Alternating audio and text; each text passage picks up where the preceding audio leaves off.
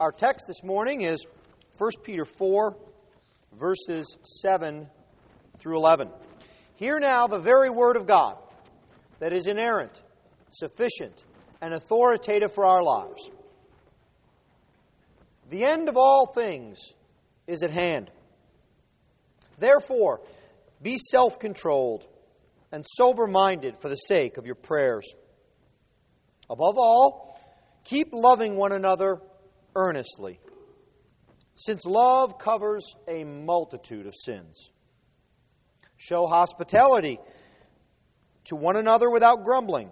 As each has received a gift, use it to serve one another as good stewards of God's varied grace. Whoever speaks, as one who speaks oracles of God. Whoever serves, as one who serves by the strength that God supplies, in order that in everything God may be glorified through Jesus Christ.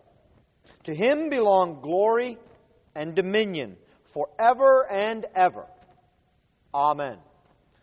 Thus far, the reading of God's Word. Let us pray.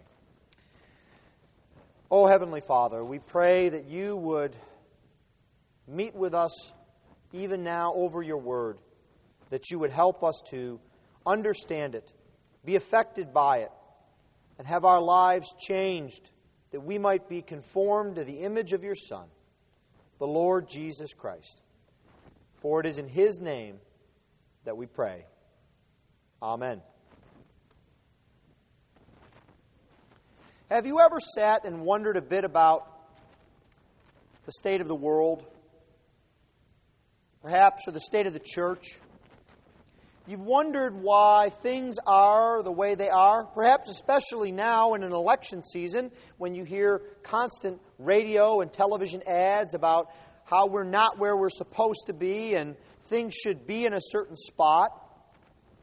Maybe this has affected you and you've scratched your head and wondered why are things so off kilter, messed up, not perfect? You know, it's easy to see with things like politics and in the world because the world is consumed but what, by what I call, in a very sophisticated means of naming it, Star Trek theology. What is Star Trek theology, you say? What it is, it's a theology or a means of living that is based upon the fact that everything is just supposed to get better all the time and there is some mythical point in the future in which all our problems will be solved. There'll be no more hunger, there'll be no more conflict, no more disease. Everything will be perfect, and then we can go out and explore and do wonderful things. The problem is, is that sometimes we bring Star Trek theology into the church. We expect the church to be perfect that there should be this just mythical time that should be just around the corner in which there'll never be any conflict in the church, never be any sin, no difficulties with finances. You'll have to beat people off who want to join with a stick. But you see, the church isn't like that. Was it like that in Peter's day? And 2,000 years later, the church I have to confess to you, is still not perfect. But the Lord is always superintending over his church. The Lord has a purpose for his church. And Peter, at the end here of his letter, as we move toward our final sections here, is describing for us what the Lord would have us do at these crucial times and crucial moments. We're going to look at what we are to do at the end of the world. And Peter tells us three things about what we are to do. He first tells us how we are to think, then he tells us how we are to act. And then finally, he tells us how we are to prioritize in light of the end of the world. How to think, how to act, and how to prioritize things. Well, let's look then first at how we are to think. Peter begins this section in verse 7 by saying, The end of all things is at hand. Therefore, be self controlled and sober minded for the sake of your prayers. The first thing that Peter tells us in how we are to think is he says we must have a focused mind. We must have a mind that is focused. Because after all, Peter says, the end of all things is at hand. We are to be focused upon the approaching end. Focused upon what is happening at the end of the world. Now, when we read a passage like this, if we're honest with ourselves, we're tempted to side with those who mocked Peter in 2 Peter that he talks about. We scratch our heads and we say, Peter, end of all things is at hand. Uh, it's been about 2,000 years, and the end hasn't come.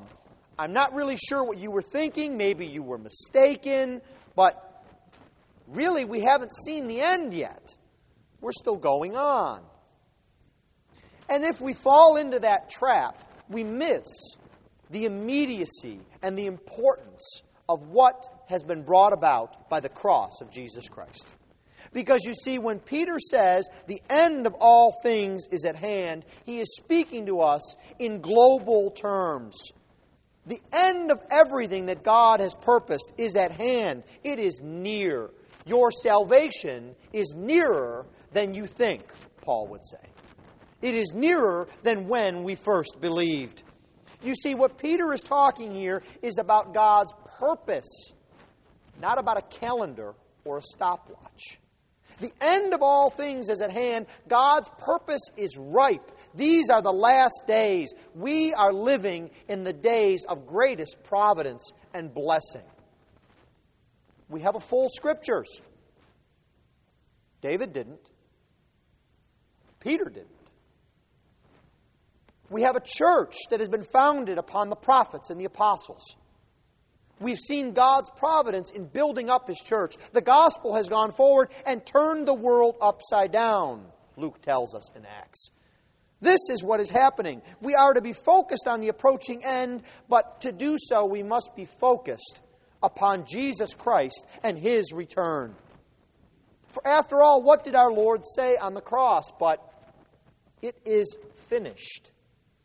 He didn't say, wait around and maybe we'll get it together in a few hundred years or a millennium or two. He says, It is finished. And if you think about it, all that we have to look forward to is the return of our Lord. We can focus our minds upon that. We're not waiting on more revelation. We're not waiting on the fullness of God's redemption. We're not waiting on the fullness of the manifestation of His covenant. We are only waiting upon the gathering in of all of God's people and the return of our Lord. Focused on the approaching end, focused on Jesus Christ. But you see, when we put the end of the world in these terms, Peter tells us also that we need to be focused on real life. You see, when people think of the end of the world and things that are important, they think about things that are far off and don't affect them volcanoes, wars, natural disasters, things that are far off into the future and don't affect them. And we have a temptation, brothers and sisters, to wake up in the morning, to rub the sleep out of our eyes, and to say, well, it's not really that important of a day. It's Wednesday. I have any phone calls today? Do I have a meeting? I better check my calendar. Well, Friday should be a good day.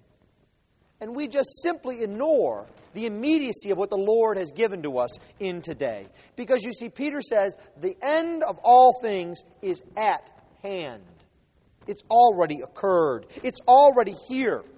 When you wake up this morning, you wake up with the knowledge that today is a significant day. Today is a day to do things for the Lord.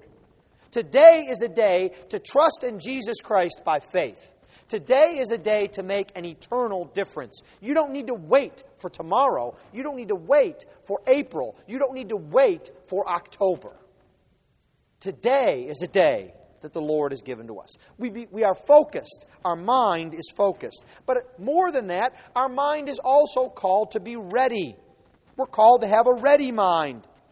Peter says, The end of all things is at hand. Therefore. It's our old friend, isn't it? We see our therefore and we look back to see what it's there for. Because the end of all things is here, we are to do certain things. We are to be self controlled, sober minded, and to do this for the sake of our prayers. Our mind is not only to be focused upon the things that the Lord brings to us, but it is to be ready. We are to be expectant. Do you expect today for the Lord to do marvelous redemptive acts. Are you? Some call it revival. Some call it reformation. Some call it the growth of the church. Some call it standing upon the Word of God. Are you ready to see the Lord do wondrous deeds that the psalmist speaks of? Are you ready to see Him convert the unconverted? Are you ready to see Him blossom your marriage? Are you ready to see Him carry your children through to adulthood, to founding their own families upon the rock of the Lord Jesus Christ? Are you ready to see God do that, or are you waiting for something that might come about in the future? The end of all things is at hand. Be ready. God is doing great things. Perhaps part of the reason we're not expectant is because as much as we say, Come, Lord Jesus, we want to leave quickly off of it. Because you know, Lord, I really like making things up so that people think I'm better than I am. I'm not ready to clean that part of my life up yet. Lord, I'm really not ready to tell the truth all the time. I'm really not ready to love my wife as Christ loved the church. I'm really not ready to submit to my husband. I'm really not ready to obey my parents. Give me just a little bit longer to hold this sin close to my breast. Are you tempted by that? I am. The devil constantly whispers to us don't be so eager for Jesus to come back. Isn't this sin sweet? And you must claim the power of the Lord Jesus Christ and be expectant for his return, longing to see him so that not only you might see him, but that we might be conformed to his image and that our sin might be gone. And when we have this kind of thought, we are serious. We are self controlled, Peter says. We are in our right mind. The word here, when Peter says self control, doesn't just mean that when someone offers you that second piece of chocolate cake, you go, No, I've got good willpower. One's a good for me. No, this, this word is a very interesting word. The other prominent time that it's used is in the Gospels. There's a man, and he's an interesting man. He likes to hang out in a graveyard and he likes to attack passersby because you see, he's mad. He's possessed by a demon. And our Lord casts the demon out of him. And the people come by and they see him and they can't even recognize him because he's clothed, quiet, and in his right mind. He's self controlled. Same word. You see, Peter calls you to run from the madness of sin and to be self controlled, to be in your right mind, to have the proper perspective, because the end of all things is at hand. To turn from the madness of sin. See, Paul describes this same sort of set of mind as not thinking more highly of yourself than you ought in Romans 12. That's to be self controlled to have a proper perspective, to be in your right mind, not to be skewed. You see, we do that, don't we? We play the ethical game that children sometimes play with their thumb. My thumb's bigger than the sun. We think more of ourselves than we ought. But see, Peter calls us not to do that, but to be self controlled. And there's another aspect to this that is, that we are to be focused upon others. If we're not thinking of ourselves more highly than we ought, to be self controlled is to think more highly of others, Paul writes in 1 Corinthians 5. That's what it means to be self controlled. Peter also says we are to be sober minded, we're to be watchful. We are not called to be sleepy Christians. You know, when you've stayed up too late and you get up and you go out to some sort of meeting, it could be at work, it could be in a neighborhood community center, and coffee hasn't kicked in, and you start doing this. Trying to shake yourself awake? That's not what the Christian life is like. We're called to be alert, to be awake. We're called, as we looked at last week, to be hoplites, to be soldiers of the cross, to be ready. You don't want soldiers to be asleep when the enemy attacks.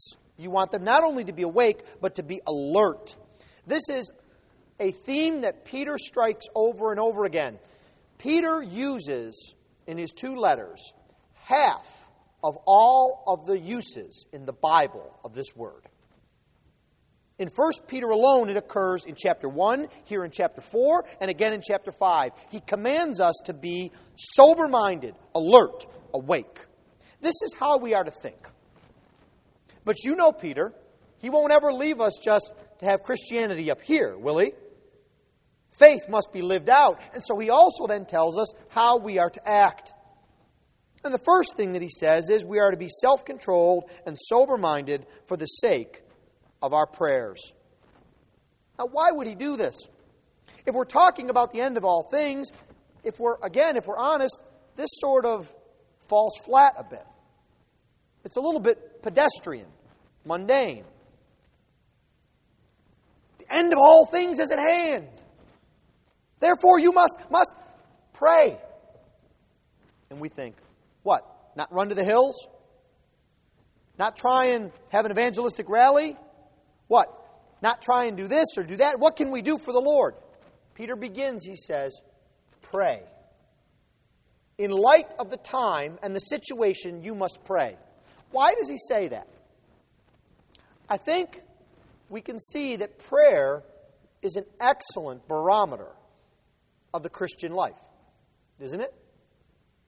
You see, very often it's the little things that are most difficult to persist in. When you watch one of these uh, action films and the hero's about to defuse a bomb and he's got a minute and he clips the wire always at either one or two seconds, he's not distracted, even if he's got to do 15 things. And that can be us at moments of crises. But you see, in the ordinary life of every day, when the end of all things is here, today, with right now being important, we can say, you know, well, I don't really have time to sit down and pray. How important could that be? But you see, Peter says it's incredibly important. Do you remember what he said to husbands?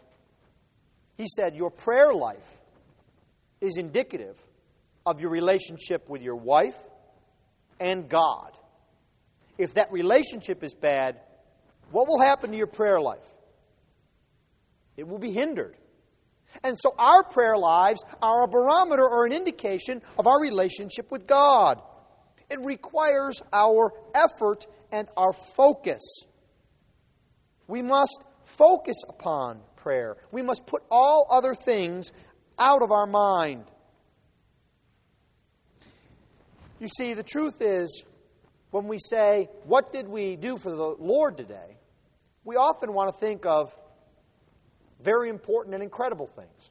It's like a play troupe. You know, there are many members of a play troupe. Someone has to stay up all night and put hammers into 2 by 4s to build sets. Someone else has to give the final dramatic speech of the play. The problem, the temptation for most of us, is that we'd rather give the dramatic speech than build the set. Because we inherently think that's more important. But you see, God says you must lay these foundations by prayer. You must be laboring day upon day. You must be doing the small things in order to see the glory of God. If we're honest with ourselves, we want to be more visible. But the Lord calls us to labor for Him, not ourselves. No one's immune for this. As a matter of fact, as a pastor, I'm probably most tempted by this. Because you see, I don't get any points with anyone by praying for them and not telling you about it. But I get up and I prepare a sermon, or I teach a Sunday school, or we meet a budget, or we do this. Everybody knows about that. And so the temptation for us in our church and in our homes is to just focus upon the things that seem flashy. But Peter starts with prayer. That's where he wants us to begin. But we're also to act not only by praying, not only praying in our acting, but we are to act by loving, Peter says. Look at what he says in verse 8. Above all, Keep loving one another earnestly, since love covers a multitude of sins. Peter is saying, in a sense, here that love is the most important aspect of life in the church. We might think of it this way if prayer is the fuel that makes the church go, love is the glue that keeps the church together. Do you notice what Peter says here? He doesn't say you won't have conflict. He doesn't say, as you learn more and more and as you study the scriptures, you won't sin. You won't have interpersonal conflict. He says, you must love to cover that multitude of sins. This requires persistence. Have you ever had that experience? You try and be patient with someone and they disappoint you? And then you're patient with them, they disappoint you again. And then you start saying to yourself, okay, fool me once, shame on me. I'm a Christian, so fool me twice, shame on me. Now, fool me three times, it's on you. You ever had that temptation? Peter knows that.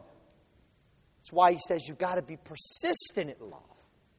You've got to keep loving. You got to keep on keeping on. You got to do it every day. Because the end of all things is at hand. You must be marked by love.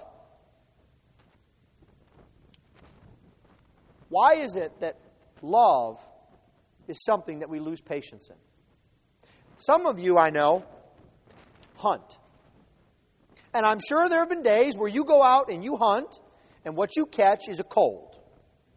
You sit out there and if you're hunting deer, you don't even see one. Maybe it's a little bit rainy and miserable, right? And I'm sure those of you that are avid hunters that have had that happen to you say, well, you know what? This is stupid. I'm never hunting again. I didn't get anything this time out. I'm done forever. Right? Now, there are wives going like this Yes, please, please. No. No, you don't do that, do you? You go back out. You persist. You keep on. Some of you may be fans of a sports team, like the Boston Red Sox before this past decade, or the Cleveland Indians, or the Chicago White Sox, or the Cleveland Browns. These teams that go decade after decade after decade without winning a championship. And what are their fans known for? Before the Red Sox won, right? All of the Red Sox fans in Boston said, forget this, we're going to be Yankees fans so we can celebrate. No, they persist. They keep on. That kind of persistence is what we're called to in love. We don't give up on it. Even though maybe in our heart of hearts, just like Cubs fans, we figure it's still not going to work out this year, we still persist with it because that's the right thing to do. It's what God has called us to.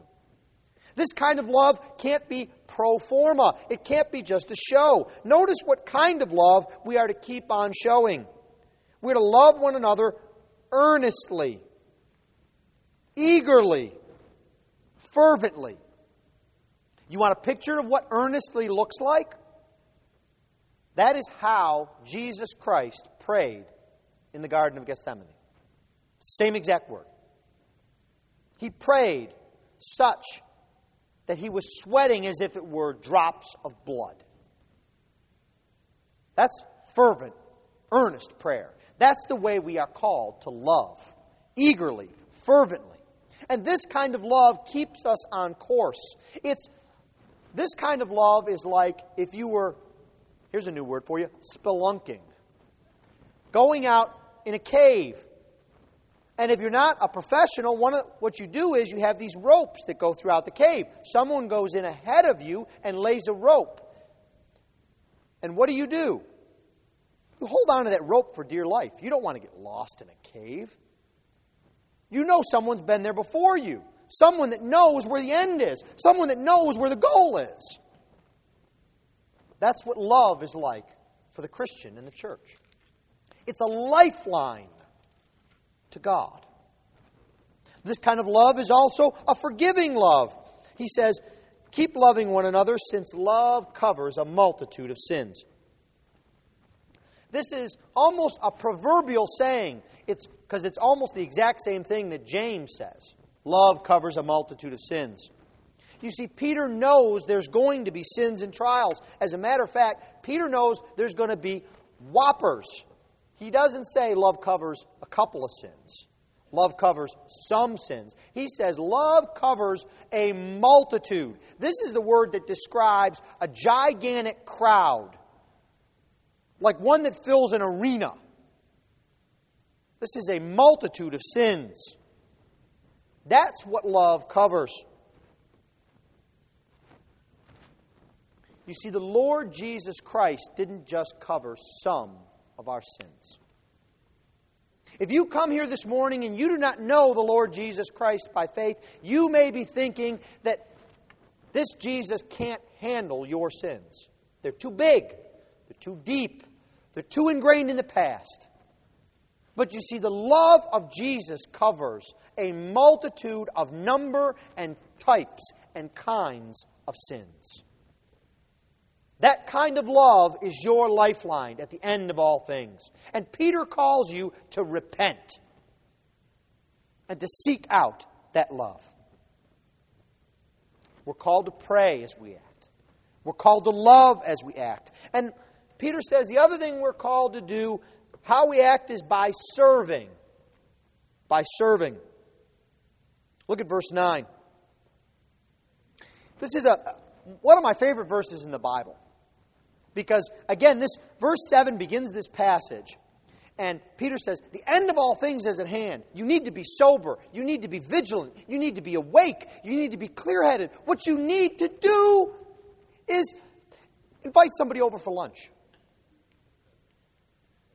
have somebody out for coffee, have someone in your home. Peter, what? Show hospitality end of all things. I'm called to this great love. I'm called to be a prayer warrior, and you want me to fix cold cuts? Yes. We are called to show hospitality. In hospitality, we serve, and it shows that a humble serving and a critical serving. Hospitality is so important, it is one of the required qualifications for being an elder. You may not be an elder if you are not hospitable. You can be apt to teach. You can not be a lover of money. You can be restrained. You can have a, a fine mind. If you are not hospitable, you are not fit to the office of elder. Wow. Paul says it not once, he says it twice. Why? Because this is a practical example of love. Ladies, it doesn't matter if there are dishes in the sink. You can have someone over for lunch. Really. Guys, it doesn't matter if the lawn gets a little longer. If someone needs your time, you can take them to Starbucks. You'll live.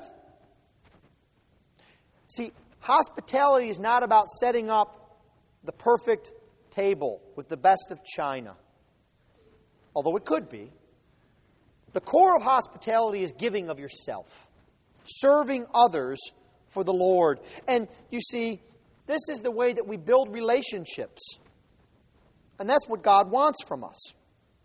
Now, you notice what else Peter says here? We are called to show hospitality to one another, what? Without grumbling. You wonder why he put without grumbling in there? I think it's because we are tempted to serve others, to show hospitality, when we're doing it for ourselves. We want, in our sinful nature, as we need to mortify our sin, we want to have people come over and tell us that we're the best barbecuer in town. Or that we make the best casserole on the block. Or that we are so giving and outgoing. Because that's the wedge that Satan uses to get in. And what Peter says is don't let Satan use that wedge. Do it without grumbling, even if no one notices. As a matter of fact, even if someone comes in and complains about the lunch that you've put on the table. Do it without grumbling. Do it as to the Lord. We're called to show this hospitality. We're also called to use our gifts. Notice what Peter says here. As each one has received a gift, use it to serve one another. This is a basic biblical truth that we need, raise my hand, hammered into our heads. Our gifts are not for us, they're for others. God did not give you your gift, whether it is teaching or preaching or music or hospitality or administration for your own benefit. He gave it to you to serve His church. It's His gift. That's why we call it a gift. He gives it to us that we might serve the church. So when we teach, we are not called to have the gift of teaching so that we can know lots of things. We're called to teach to build others up.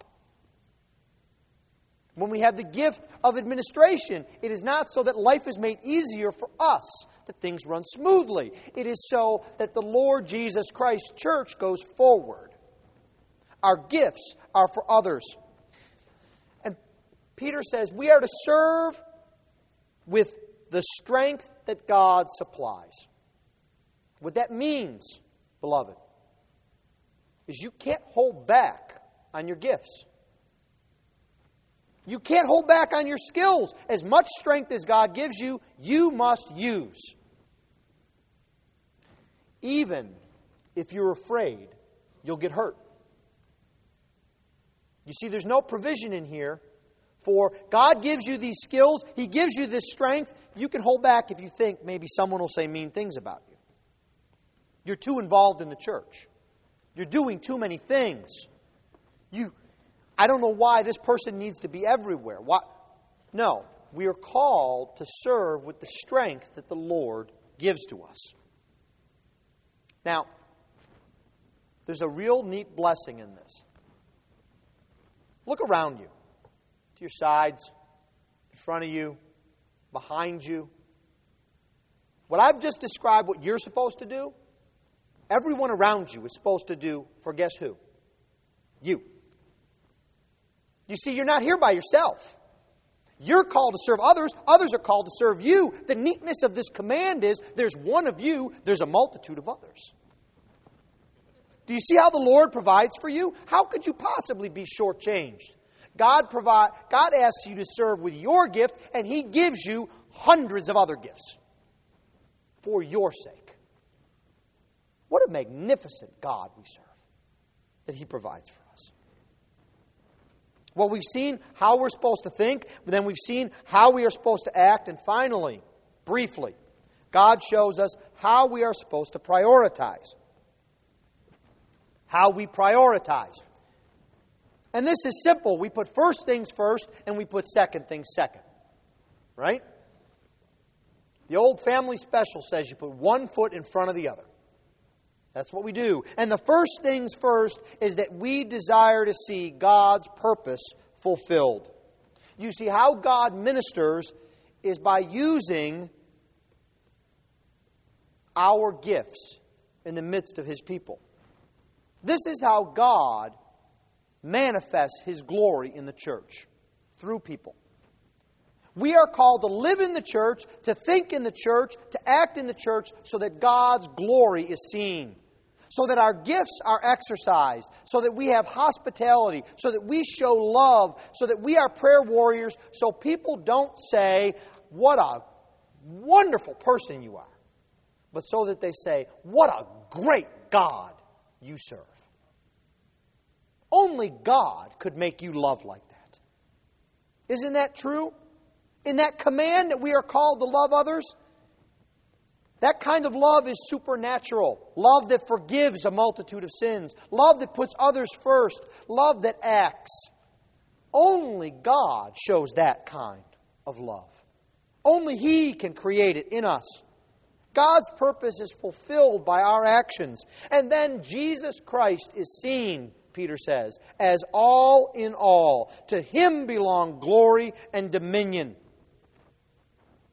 Evidence of our reconciliation with God is seen in our human relationships. Jesus is seen as the one who changes the world by the fact of how we are reconciled with one another.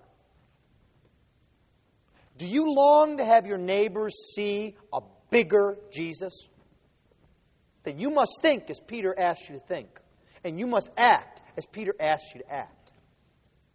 Do you long to see Jesus lifted up in our nation, then you must think and act as God commands you to.